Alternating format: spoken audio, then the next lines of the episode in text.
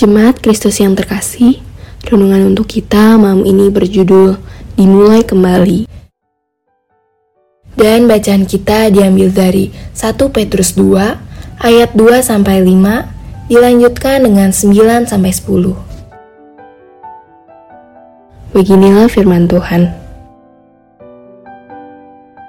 Dan jadilah sama seperti bayi yang baru lahir yang selalu ingin akan air susu yang murni dan yang rohani, supaya olehnya kamu bertumbuh dan beroleh keselamatan.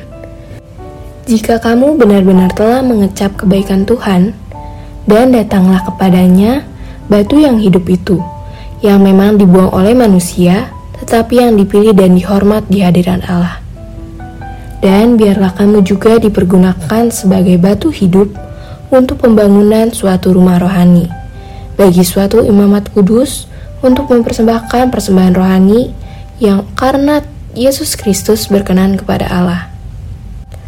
Tetapi, kamulah bangsa yang terpilih, imamat yang rajani, bangsa yang kudus, umat kepunyaan Allah sendiri, supaya kamu memberitakan perbuatan-perbuatan yang besar dari Dia yang telah memanggil kamu keluar dari kegelapan kepada terangnya yang ajaib.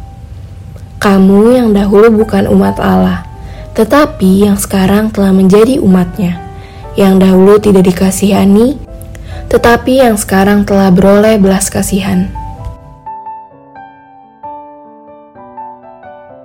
Salah satu pesan yang sangat kuat dalam surat Petrus adalah ajakan untuk memiliki hidup baru di dalam Tuhan dengan cara melepaskan apa yang selama ini kita hidupi dan kita pertahankan.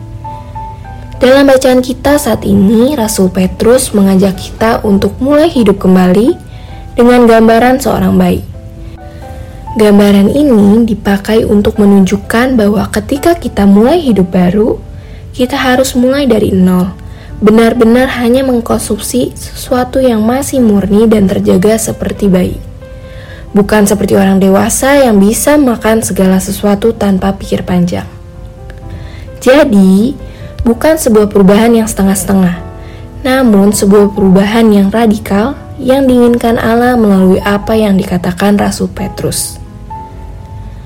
Apa contoh konkret yang bisa kita lakukan?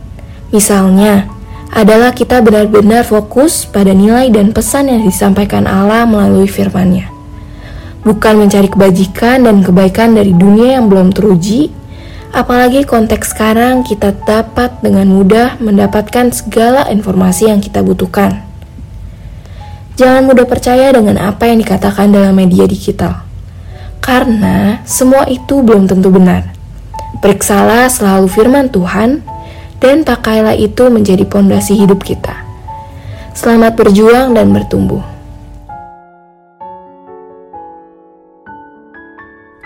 Demikianlah renungan malam ini. Semoga damai sejahtera dari Tuhan Yesus Kristus tetap menghati dan pikiran kita. Amin.